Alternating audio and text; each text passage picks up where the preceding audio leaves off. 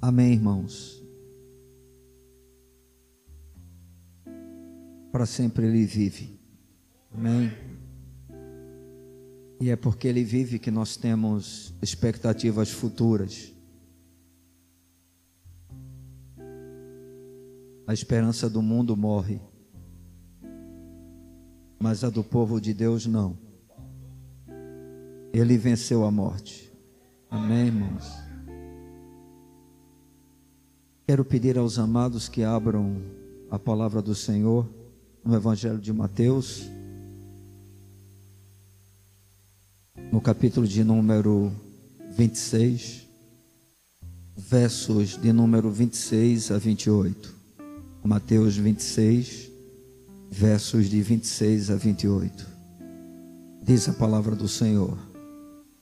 Enquanto comiam, tomou Jesus um pão e, abençoando-o, partiu e o deu aos discípulos, dizendo: Tomai e comei, isto é o meu corpo. A seguir, tomou um cálice e, tendo dado graças, o deu aos discípulos, dizendo: Bebei dele todos porque isto é o meu sangue, o sangue da nova aliança, derramado em favor de muitos para remissão de pecados. Bendito seja o nome do Senhor. Falar sobre a ceia do Senhor, irmãos, acredito que para a maioria de nós não é tratar de um assunto novo.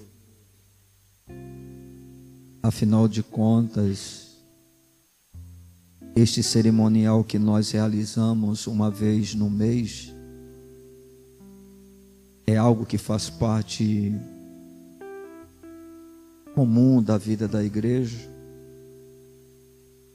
E mesmo aqueles que não têm um conhecimento mais aprofundado sobre o assunto, têm pelo menos um pouco de ideia né, do que nós realmente estamos fazendo né, quando praticamos é, essa ordem que o próprio Jesus deu para a sua igreja.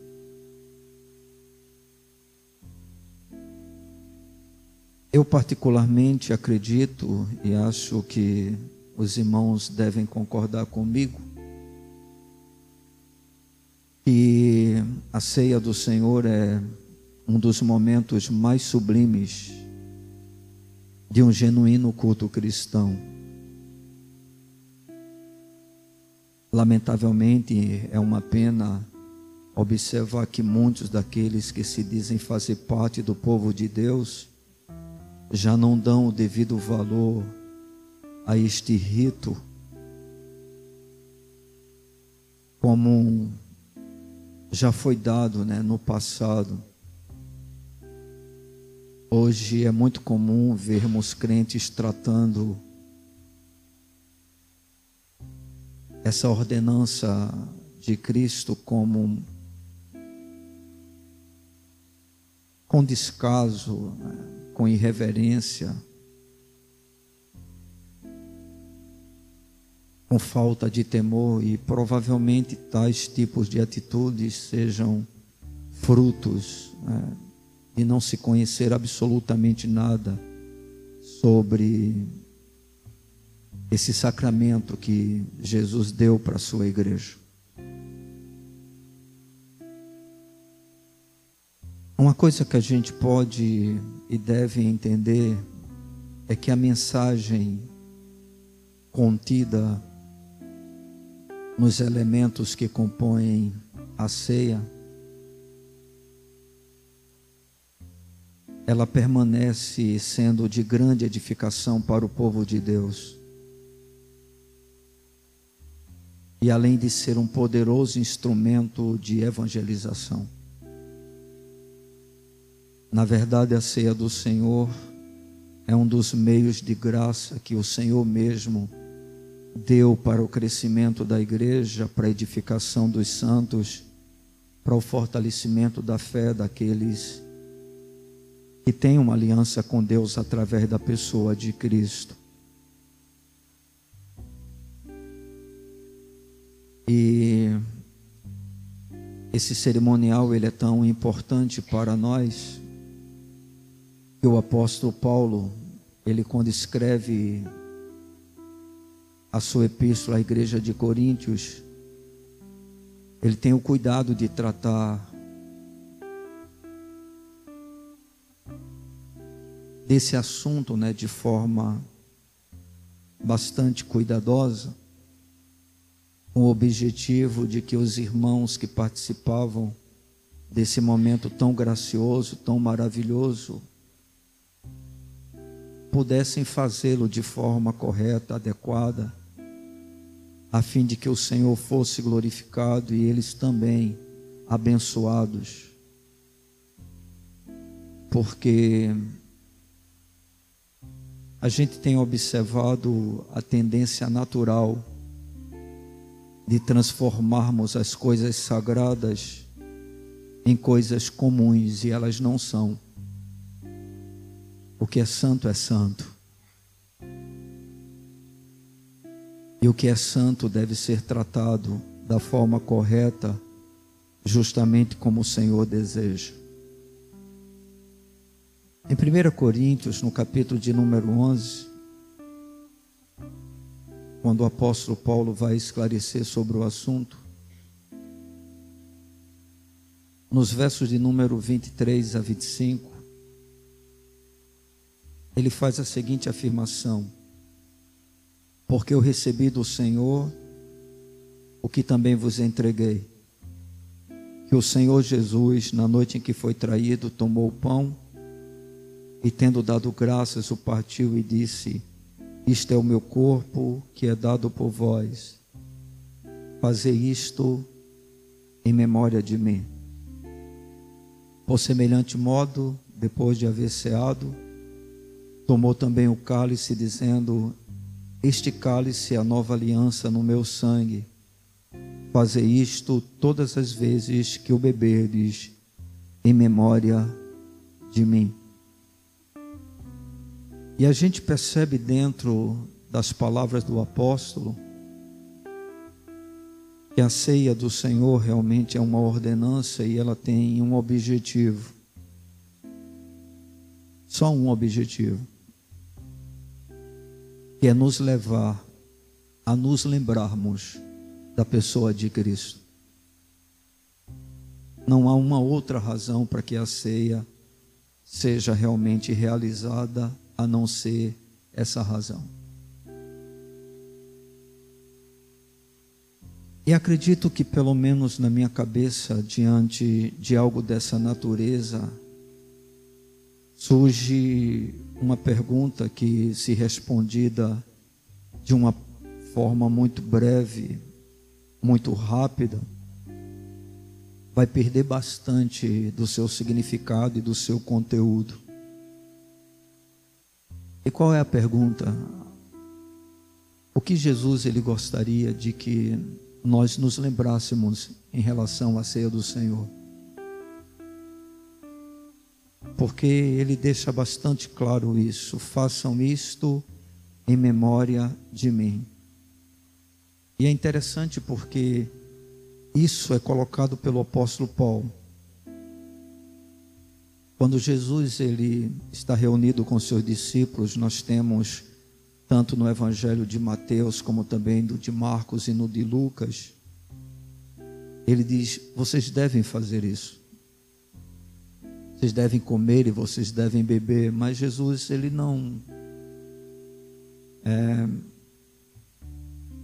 dá a entender que isso deveria ser uma coisa que a gente deveria sempre se lembrar. E aí Paulo vem e afirma que Jesus falou que isso seria em sua memória. Ou seja, para que a gente pudesse se lembrar dele. Jesus nunca pediu para ser lembrado pelo seu nascimento.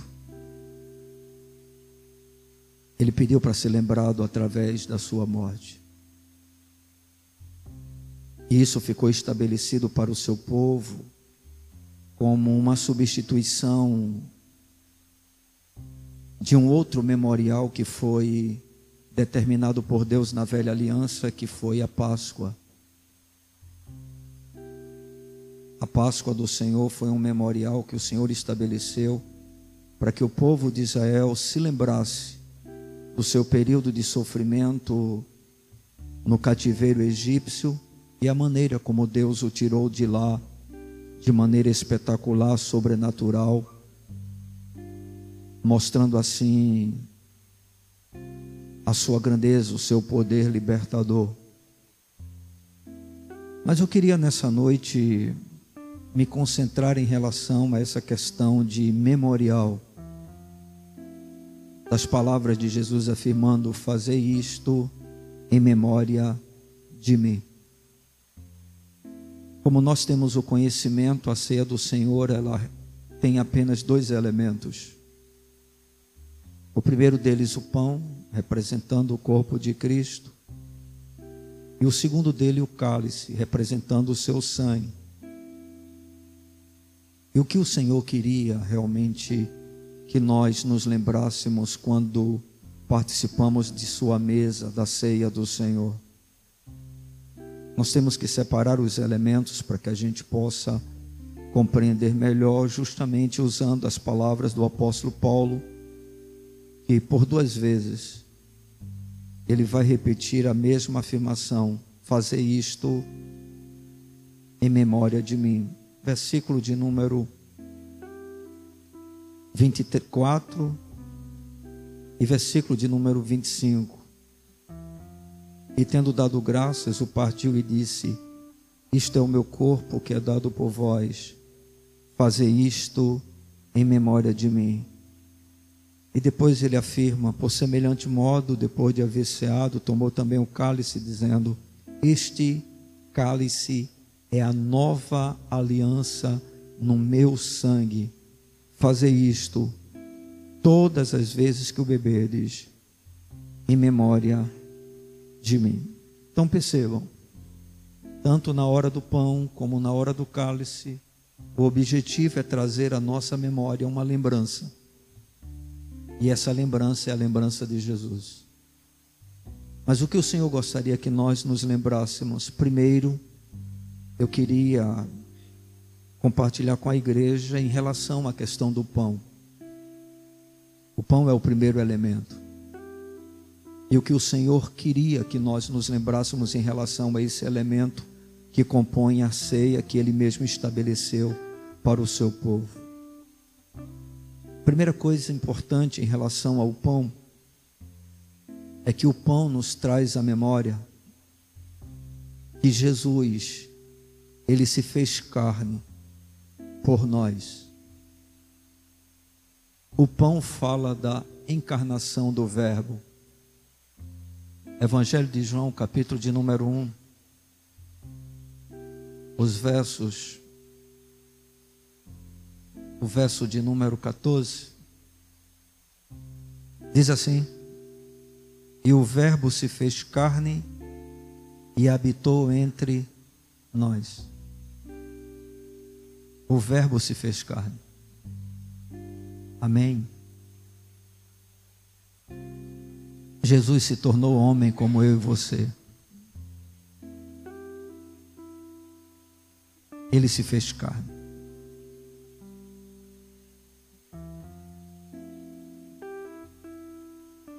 No mesmo Evangelho de João, no capítulo 6, o verso de número 51. Jesus está discursando para os judeus, pregando e falando do seu reino. E quando chega no verso de número 51, ele diz: Eu sou o que? O pão vivo que desceu do céu. O pão é Jesus. O pão indica que ele se tornou carne, que ele habitou entre nós que ele deixou a sua glória, que ele abriu mão de todos os privilégios que tinha como o eterno filho de Deus. E essa afirmação, ela vai ser feita pelo apóstolo Paulo quando ele vai tratar da necessidade de humildade por todo o povo de Deus e escrevendo aos Filipenses no capítulo de número 2, o verso de número 7, Paulo diz o seguinte: Antes, a si mesmo se esvaziou, falando sobre Cristo, assumindo a forma de servo, tornando-se em semelhança de homens. Jesus se fez carne. Amém? Isso é super importante, porque trata do amor de Deus para conosco. O Deus Todo-Poderoso resolveu habitar entre nós, para que nós pudéssemos voltar para Ele. Estão compreendendo? Este é o meu corpo, disse Jesus falando sobre o pão. A segunda coisa importante que devemos nos lembrar quando estamos participando da ceia e de forma específica nos alimentando com o pão é que essa encarnação do Filho de Deus, que nós já podemos observar nos textos que foram apresentados, fez com que ele não apenas se tornasse um como nós, habitando um corpo de carne como nós temos, mas essa encarnação foi necessária para que ele pudesse sofrer por nossa causa, para que ele pudesse padecer por nós. E talvez você pergunte por que Jesus tinha que sofrer. Ele precisava sofrer para ser o nosso sumo sacerdote perfeito para conhecer as nossas dores, para conhecer os nossos sofrimentos, para conhecer as nossas angústias, para conhecer as nossas aflições, para conhecer, por que não dizer, os nossos temores. E ele se tornou carne exatamente com esta finalidade. Ou seja, hoje nós temos à direita de Deus alguém que sabe o que é sofrer, alguém que conhece tudo aquilo que nós passamos. No livro do profeta Isaías, um texto muito conhecido pelos irmãos, capítulo de número 53,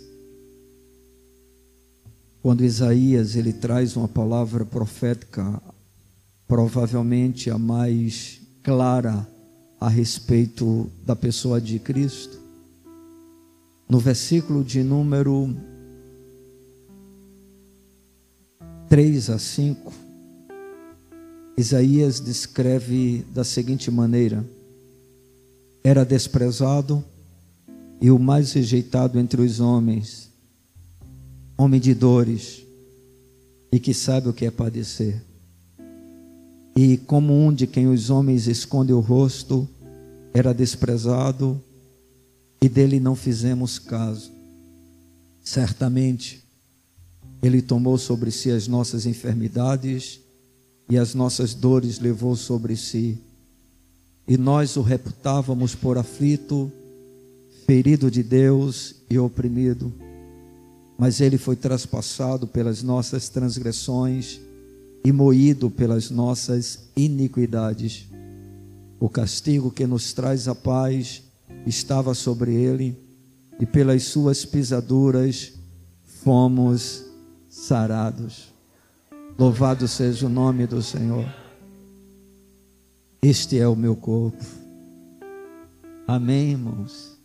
Observem que a ceia do Senhor não é apenas um evento realizado né, para que a gente é, possa dizer que temos uma atividade a mais no meio do culto. Nós temos uma mensagem. É uma mensagem, irmãos. A ceia do Senhor é uma mensagem. Façam isto em memória de mim. Ou seja, vocês precisam se recordar que eu tomei o lugar de vocês, eu me tornei um como vocês. Eu habitei entre vocês. Eu vivi entre vocês. Eu assumi um corpo semelhante ao de vocês.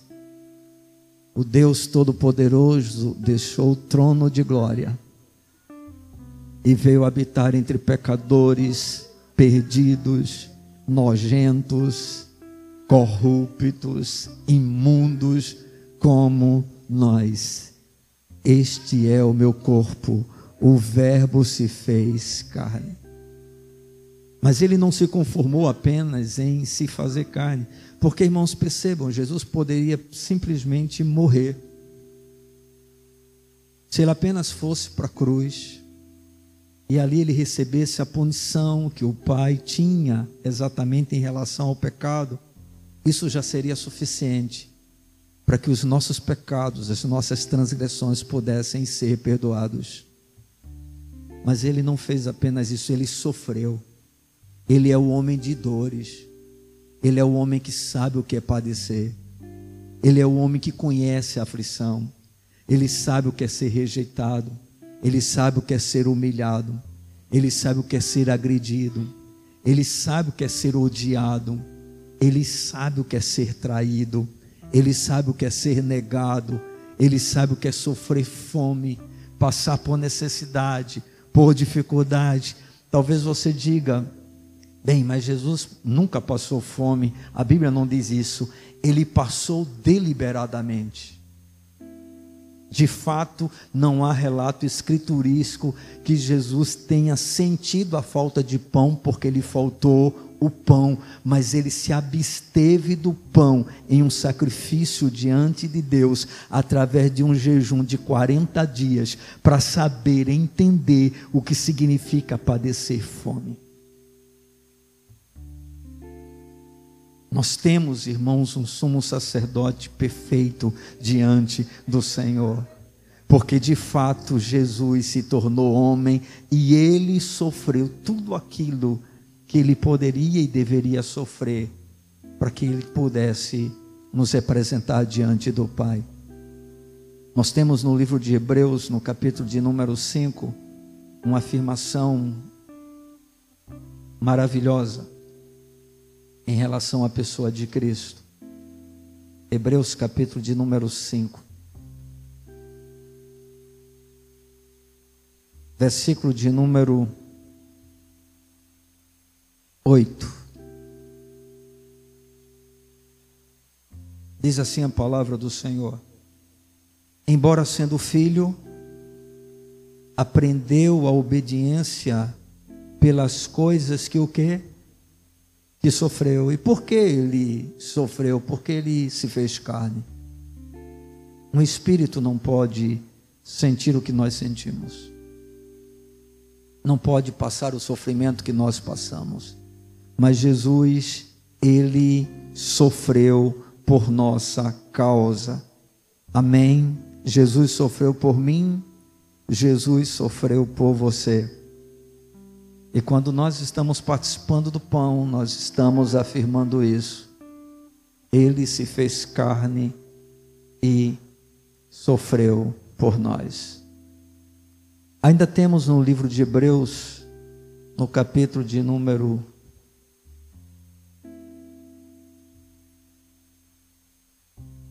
quatro, versículo de número 15. Observe o que é que diz o escritor. O título desse texto na minha Bíblia diz assim: Jesus, o sumo sacerdote que se compadece de nós. Se ninguém tiver compaixão de você, Jesus tem. Amém. Ele é um Deus compassivo. E ele sabe o que significa compaixão. Porque ele sofreu as mesmas coisas que nós sofremos.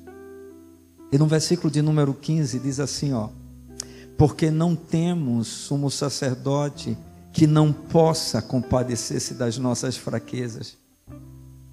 Você se sente fraco? Você tem dificuldade de lidar com algumas circunstâncias? Fica tranquilo. Irmão, não é problema nenhum reconhecer fraqueza. Não é problema nenhum reconhecer que é fraco. Nós vivemos dentro de uma cultura onde os homens deste tempo tentam mostrar que nós somos fortes em nós mesmos.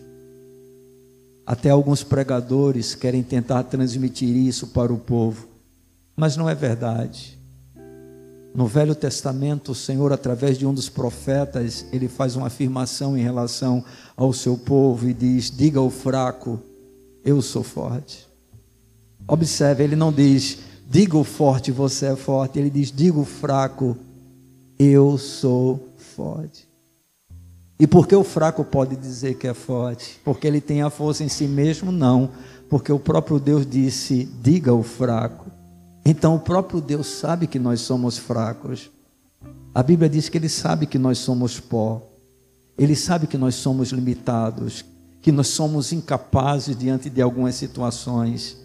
Mas ele diz: diga ao fraco, eu sou forte. E quando o fraco é forte, quando a sua força vem de Deus, quando Deus é a sua fortaleza, quando Deus é o seu refúgio, quando Deus é o seu lugar de socorro, o seu lugar de descanso, é a sua segurança. Então, quando o homem, ele pode dizer que tem Deus, ele pode também desfrutar desta força, mas em si mesmo ele é fraco, impotente em todos os aspectos, irmãos. Mas a palavra do Senhor nos mostra que esse Jesus, ele justamente foi aquele que se compadeceu das nossas fraquezas. Por quê? Porque ele se fez carne. Ele se fez carne. O pão fala da encarnação. O pão nos mostra que Jesus sofreu por nossa causa você tem um Cristo sofredor. Amém? Irmãos, Ele é Rei dos Reis, mas Ele continua carregando nas suas mãos as marcas dos cravos. Ele é o Rei das mãos furadas. Ele é o Rei que sabe o que é padecer, e sabe o que é sofrer, e isso é muito bom porque faz com que a gente tenha alguém a clamar que sabe o que nós passamos. Glorificado seja o nome desse Senhor. A outra coisa que o Senhor deseja que nós nos lembremos em relação à ceia do Senhor quando se trata do pão, o primeiro elemento desse cerimonial é que nós juntos formamos um só pão nós somos o seu corpo.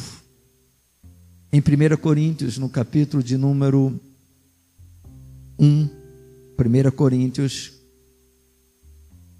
capítulo de número 1,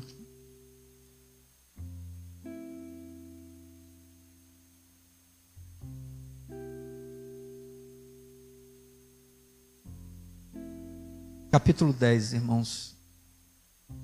1 Coríntios capítulo 10, versículo de número 17. Observe o que é que o apóstolo Paulo afirma.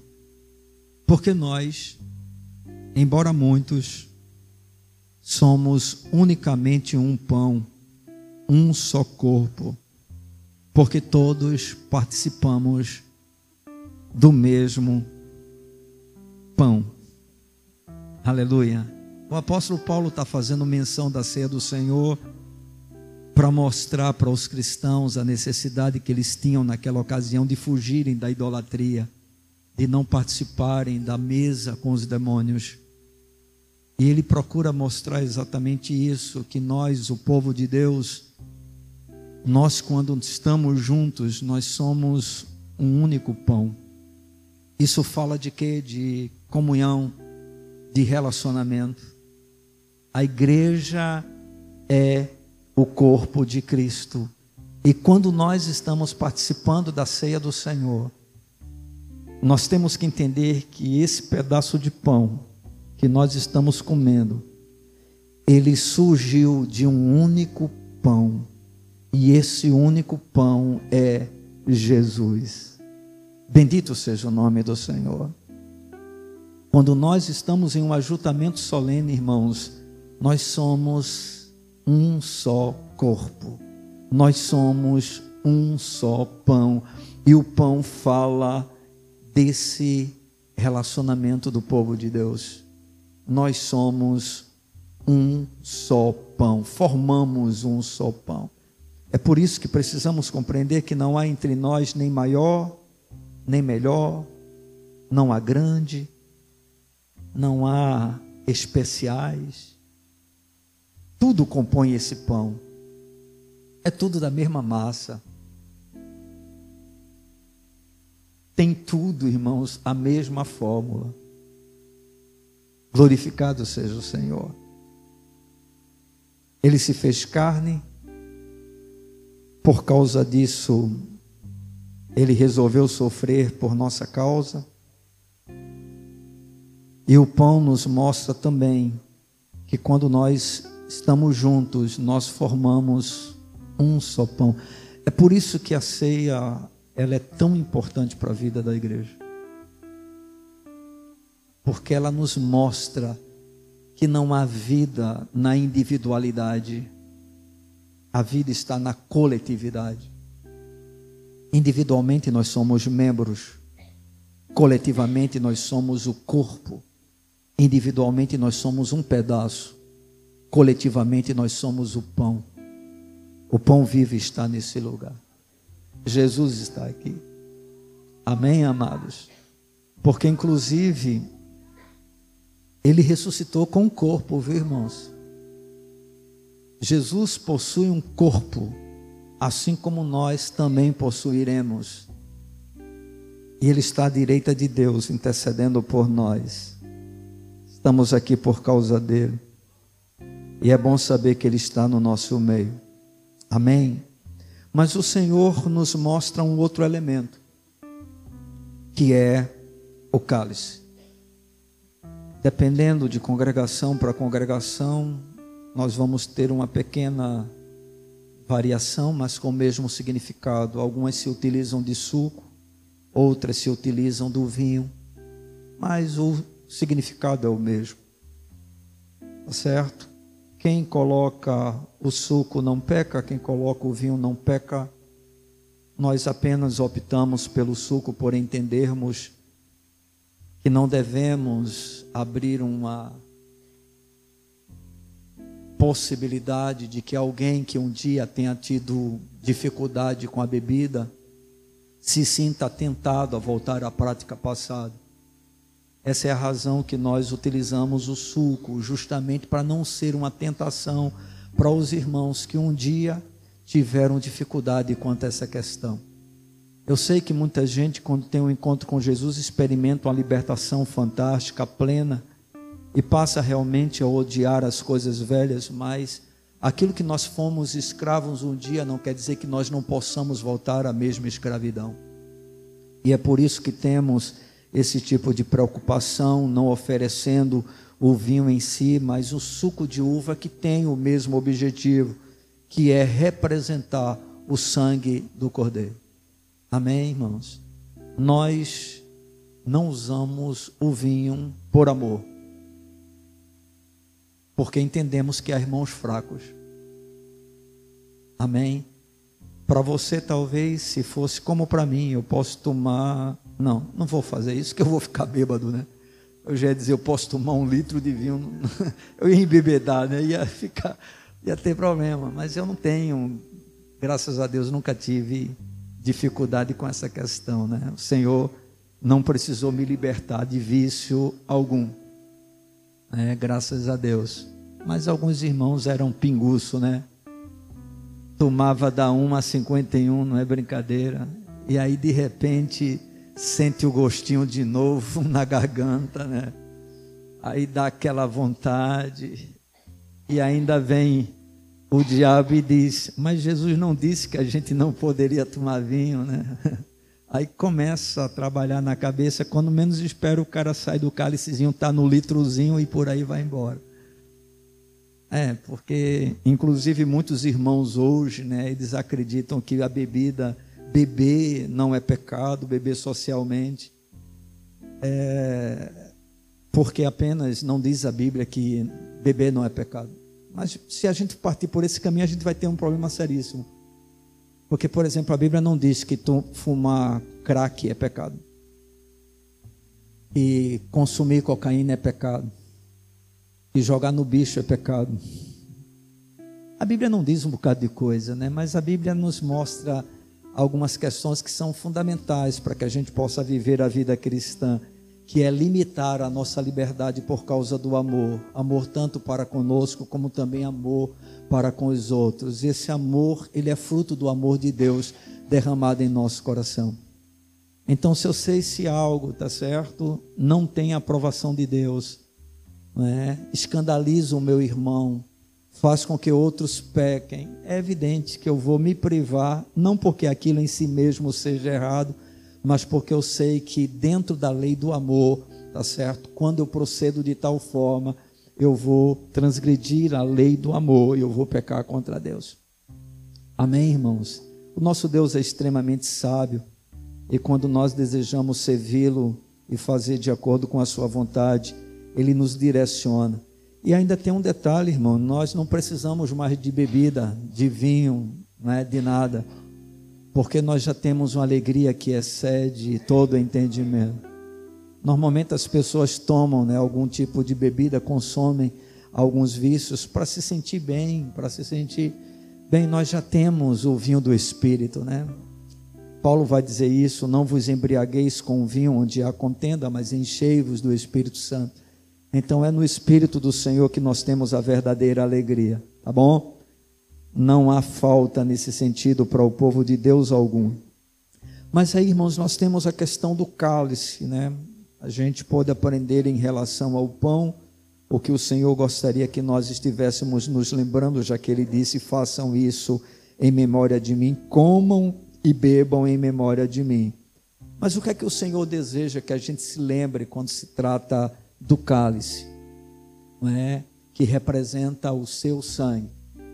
Primeira coisa importante, irmãos, que eu acredito que a gente precisa se lembrar, é que não há perdão de pecados sem derramamento de sangue. Não há perdão de pecados sem derramamento de sangue. Nós lemos isso no livro de Hebreus hoje, no capítulo de número 9 o verso de número 22. Nós temos uma palavra que trata dessa questão. Porque o escritor está justamente abordando o sacrifício de Cristo. No versículo de número 22 do capítulo 9, o escritor diz o seguinte: Com efeito, quase todas as coisas, segundo a lei, se purificam com sangue e sem derramamento de sangue não há remissão. Algumas traduções vão dizer não há perdão de pecados. Ou seja, ninguém pode ser perdoado sem que sangue seja derramado. E é simples isso para se entender. Depois que o pecado entrou no mundo, preste atenção nisso. Não há vida sem que primeiramente exista a morte. Para que alguém viva, é preciso que um outro morra. Isso já é demonstrado lá no Éden, quando Adão e Eva pecam. O que é que o Senhor vai fazer? Adão e Eva, na sua nudez, ao percebê-la, eles vão se cobrir com folhas. Não houve morte alguma não houve sangue derramado. O homem está sempre à procura de caminhos para tentar cobrir a sua nudez, para tentar se apresentar diante de Deus. Mas o Senhor não aceita nenhum outro caminho que não seja o caminho de sangue. Eu sei que quando o Senhor ele rejeitou a oferta de Caim, fica evidente que o principal problema de Caim era a inveja do seu coração. Quando nós lemos o capítulo de número 3, capítulo 4, né? 3, 4 de Gênesis, a gente vai perceber isso. Mas uma das coisas que fica evidente é que a oferta de Abel foi aceita porque Abel ofereceu o quê? uma oferta especial do seu rebanho. Um sacrifício foi realizado. E o que é que Caim vai fazer? Ele vai oferecer uma oferta da terra. Parece que Caim gostou mais da parte da história em que Adão e Eva se cobriram com as folhas do que a parte em que Deus oferece ou mata dois animais para que a nudez do casal fosse coberta. Interessante, né? Como o ser humano ele está sempre procurando um caminho diferente daquele que, Deus, daquele que Deus propõe. Mas o caminho de Deus é seguro, irmãos, ele é perfeito. E segundo o texto sagrado, não há perdão de pecados sem que haja derramamento de sangue. E o que é que nós estamos fazendo quando nós estamos tomando o cálice? Nós estamos dizendo que o sangue de Jesus foi derramado por nós. Com qual objetivo? Perdoar os nossos pecados. É por meio do sangue que o nosso pecado é perdoado. Não tem uma outra forma. Não tem um outro jeito. É por isso que é fundamental receber a Cristo como Senhor e Salvador de sua vida e crer na obra que ele realizou lá na cruz. Acreditar que o seu sangue foi derramado com o objetivo claro, fazer aquilo que nós não podemos fazer por nós mesmos. Todos nós temos uma dívida impagável para com Deus. E o salário desse maldito pecado que nós cometemos é a morte. Mas bendito seja o Senhor que ele resolveu providenciar um sacrifício perfeito, não apenas para que os nossos pecados fossem cobertos, mas eles fossem apagados, para que nós fôssemos livres do poder dele. Na velha aliança, o sangue dos animais tinha uma função de cobertura, mas não podia livrar o homem da consciência do pecado. Na nova aliança, o sangue de Jesus nos purifica de todo o pecado, de tal forma que não importa quem nós tenhamos sido no passado, nós, por meio do sangue de Cristo, estamos totalmente perdoados. E esse sangue é tão eficaz, ele é tão perfeito, que mesmo os pecados cometidos depois de entregarmos a vida para Jesus, continuam sendo cobertos pelo poder desse sangue. Glorificado seja o Senhor. Nós temos um Deus que derramou seu sangue por nós. Bendito seja o seu nome. Uma outra coisa muito importante que o cálice ele nos lembra. A primeira delas, não esqueça, é que não há perdão de pecado sem derramamento de sangue. E a segunda é que a nossa alma é caríssima para Deus. Eu vou repetir, irmão. A nossa alma é caríssima para Deus.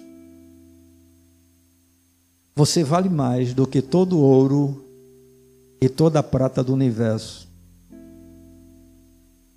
E não é por virtude sua, é porque Deus fez você, criou para ser a imagem e semelhança dele e resolveu pagar o preço impagável que ninguém poderia pagar. Em 1 Pedro, no capítulo de número 1, versos 18 e 19, esse é um texto que a gente deve se lembrar o tempo todo para percebermos o valor da nossa alma. A sua alma é caríssima. 1 Pedro capítulo 1, versos 18 e 19. sabendo que não foi mediante coisas corruptíveis, como prato ou ouro, que fostes resgatados do vosso fútil procedimento que vossos pais vos legaram, mas pelo precioso sangue, como de cordeiro sem defeito e sem mácula, o sangue de Cristo. Aleluia. Agora, leia comigo o versículo de número 20 conhecido com efeito antes da fundação do mundo, porém manifestado no fim dos tempos por amor de vós. Aleluia, aleluia. O sangue de Jesus, irmãos, é o preço da nossa vida. Amém. Você já imaginou se a gente é, compreendesse realmente profundamente a mensagem da palavra de Deus, aquilo que nós declaramos acreditar? Nenhum de nós se sentiria mal amado. Nenhum de nós teria chamada baixo autoestima, né? Porque a gente às vezes tem tanta carência da atenção das pessoas é fruto né, da deformidade que o pecado é, realmente produziu no nosso coração. Mas, irmãos, é impressionante como esse Deus, ele é aquele que supre, sabe, cada uma das nossas necessidades. O conhecimento de Deus de uma forma mais profunda, e é por isso que Satanás luta tanto para a gente não ter esse conhecimento.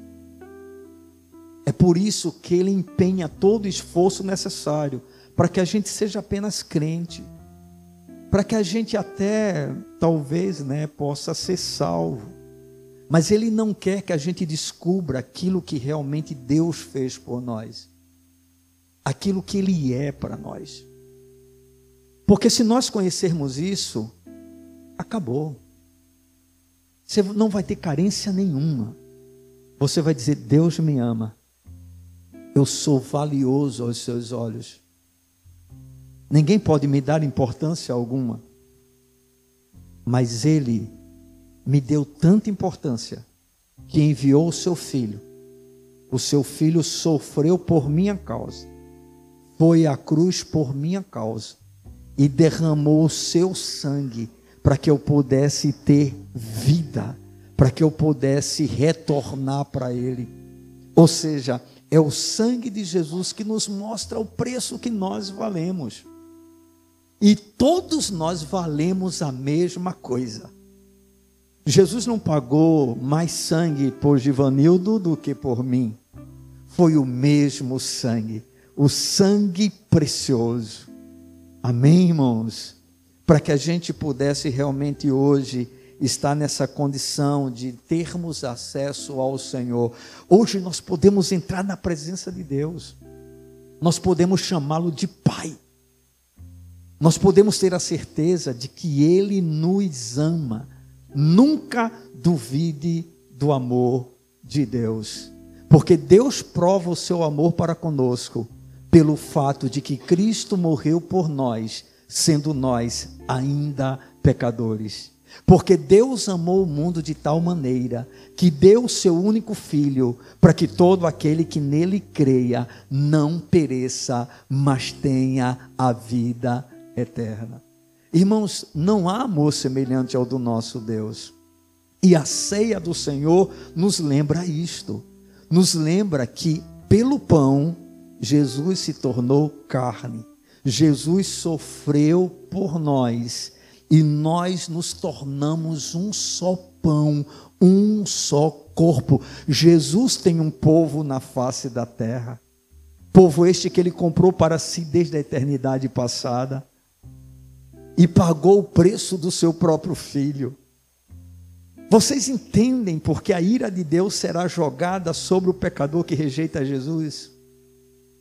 Porque ele rejeita a única oferta feita, oferecida por Deus, para que o homem pudesse realmente ser salvo. Não existe uma outra maneira. O amor de Deus é demonstrado na sua plenitude. Deus não dá qualquer coisa, Ele dá o seu tudo, Ele dá o seu melhor, Ele dá Jesus por mim, por você. E a partir do momento que nós rejeitamos essa oferta de amor, nós estamos simplesmente dizendo para Deus: eu não quero o melhor que o Senhor tem para a minha vida e como consequência sofreremos eternamente o justo juízo de Deus, a sua ira eterna. Então, amados, a ceia do Senhor é de fato algo sublime. É algo que traz vida para a vida da igreja.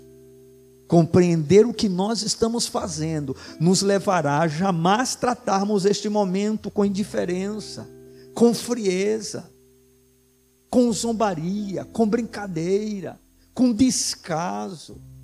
Não, irmãos. Quando nós participamos da ceia do Senhor, nós estamos proclamando a mensagem e nós devemos fazer isso em memória do Senhor.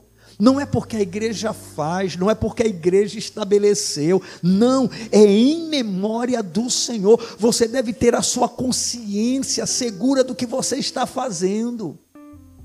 Não é simplesmente para cumprir o ritual, não é participar de mais um cerimonial. Não, Jesus disse: façam isto em memória de mim comam do pão, bebam do cálice e se lembrem de mim. Mas de que? Olha, eu vim, eu me fiz carne, eu rompi né, o, a barreira do universo, eu deixei o céu e vim à terra, eu sofri por vocês para saber o que vocês passam, eu conheço as dores de vocês, eu sei o que vocês sentem.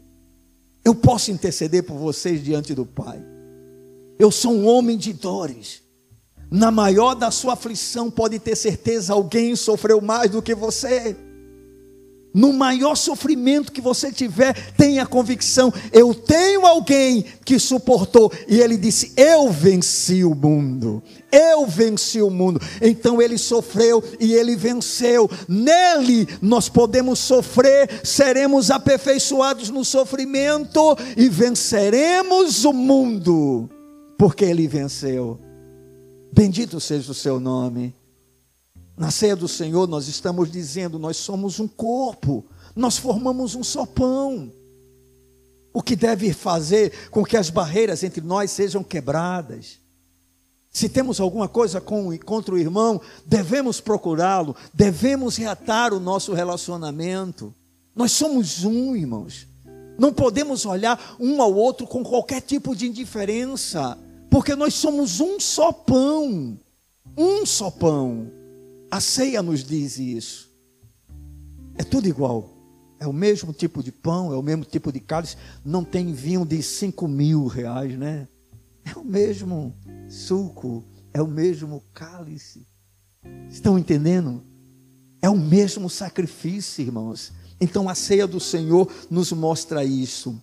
Nos mostra que nós estamos perdoados a nossa salvação é de graça, ela é de graça, ela é de graça, irmão. Isso é maravilhoso. Nós somos salvos gratuitamente. Salvação é por meio da fé. Pela graça sois salvos por meio da fé. E isso não vem de vós, é dom de Deus. Mas nós precisamos entender: um alto preço foi pago, irmãos. Um alto preço inimaginável nós não podemos jamais compreender o preço que o Senhor pagou por nós. Nem na eternidade nós vamos entender a infinitude deste amor para com a nossa vida. Como é que pode, irmãos? O Senhor dar o seu filho por uma pessoa como eu, como você. Matar o seu próprio filho, Jesus derramar o seu sangue sem nunca ter pecado por minha causa, por sua causa. É isto que a ceia está anunciando. É isto que a ceia está dizendo, irmão. Não é simplesmente, né, porque você é membro de uma congregação local que você deve participar, né? E alguns até participam com medo, porque se não participar, vão dizer que ele está em pecado. Você tem que entender que isso é um momento sério, é um momento solene, é um momento importante. É uma ordenança. Estamos cumprindo um mandamento do Senhor. E que tem um objetivo, que tem uma finalidade. Fazer com que a gente saiba o que Jesus fez por nós. O que ele pagou pela nossa vida. Né? Para quê? Para que a gente tivesse qualquer tipo de vida? Não. Para que a gente tivesse vida e vida em abundância. Para que a gente fosse reconciliado com o Pai. Nós éramos inimigos seus. Nós estávamos separados da Sua glória. Mortos nos nossos delitos e pecados. E o que é que Ele faz? Ele simplesmente muda toda a nossa história muda, o nosso destino é eterno. Estávamos condenados e Ele nos salvou. Estávamos perdidos e Ele nos achou. Estávamos mortos nos nossos delitos e pecados e Ele nos deu vida juntamente com Cristo. Irmãos, tudo isso a ceia tem a nos dizer. Ela é uma mensagem para nós. E tem um detalhe, né? Jesus disse que haverá uma nova ceia. Uma ceia onde nós estaremos todos juntos. E ele virá buscar o seu povo para isso. E a ceia do Senhor também anuncia: o Cristo que morreu, ele ressuscitou. Ele voltou para o Pai e ele virá uma outra vez para nos levar para si mesmo. Ou seja, o Senhor da igreja, o cabeça da igreja, o dono da igreja, o noivo da igreja, o pão vivo que desceu dos céus, ele virá uma outra vez para que nós estejamos eternamente com ele. Irmãos, a igreja tem uma mensagem clara, não importa o que aqui aconteça, vai passar e todo aquele aquele que está em Cristo tem uma esperança. E qual é a esperança? O Jesus que veio voltará mais uma vez. Aleluia! E é isso que nós anunciamos na ceia do Senhor. E eu espero que nessa noite você saia deste lugar com uma clareza melhor a respeito de algo que nós fazemos comumente, mas muitas vezes terminamos transformando como simples rito de religiosidade. E aí a gente chega, participa, age de uma forma como outra qualquer e diz: Eu cumpri o ritual, eu participei do cerimonial, mas sem compreender o que você está fazendo, porque isso levará você a uma reflexão. Como você está vivendo, querido? O que é que você tem feito para agradar esse Deus que fez tudo por você? Ele não fez muito por você, não, ele fez tudo. Tudo. Tudo que você tem, tudo que você é, vem dele. E eu não estou falando em relação a essa vida, não. Eu estou falando em relação àquilo que nós somos diante dele.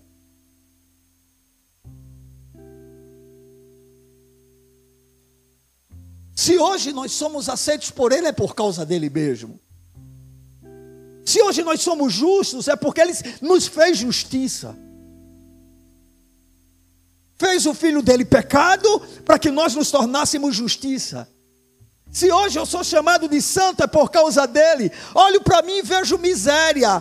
Mas ele diz: vocês são santos, porque eu sou santo.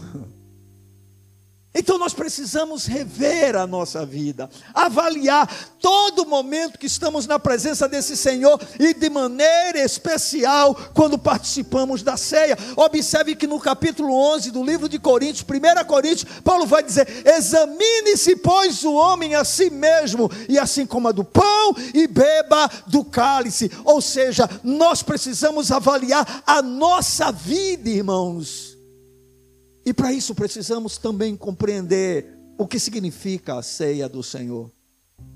Não é brincadeira. Não é uma atividade a mais da igreja. Não é um ritual, irmãos, apenas, irmãos. É, não é um anúncio do que Jesus é para nós, do que Jesus fez por nós. Aleluia. E por isso Jesus pediu para que a gente fizesse isso em Sua memória. Amém. Amados, eu quero concluir essa reflexão afirmar, afirmando, né, que quando nós estivermos participando da ceia do Senhor, nós estejamos nos lembrando de que a nossa redenção custou um preço altíssimo. Ela custou a encarnação do Filho de Deus, o seu sofrimento para que ele pudesse saber o que sentimos ele é o homem de dores que está à direita do Pai. E a morte do nosso amado Jesus. A nossa alma realmente é valiosíssima. E quando nós estamos participando da ceia, nós devemos entender que somos membros do corpo de Cristo e que juntos formamos um só pão. Amém, amados? mais uma vez a gente volta àquela questão da importância da coletividade. Tem muito crente hoje conformado e satisfeito em cultuar ao Senhor na sua própria casa. Mas tem coisas que na nossa própria casa não dá para fazer, e uma delas é participar da ceia do Senhor. Sei online eu não vou entender nunca, não vou aceitar nunca e vou pregar sempre contra isso. É um absurdo, irmãos, porque juntos nós somos um só pão. Separados somos apenas parte do pão. Juntos somos um só pão. Amém, amados? Quero convidar os irmãos a ficarem de pé e também já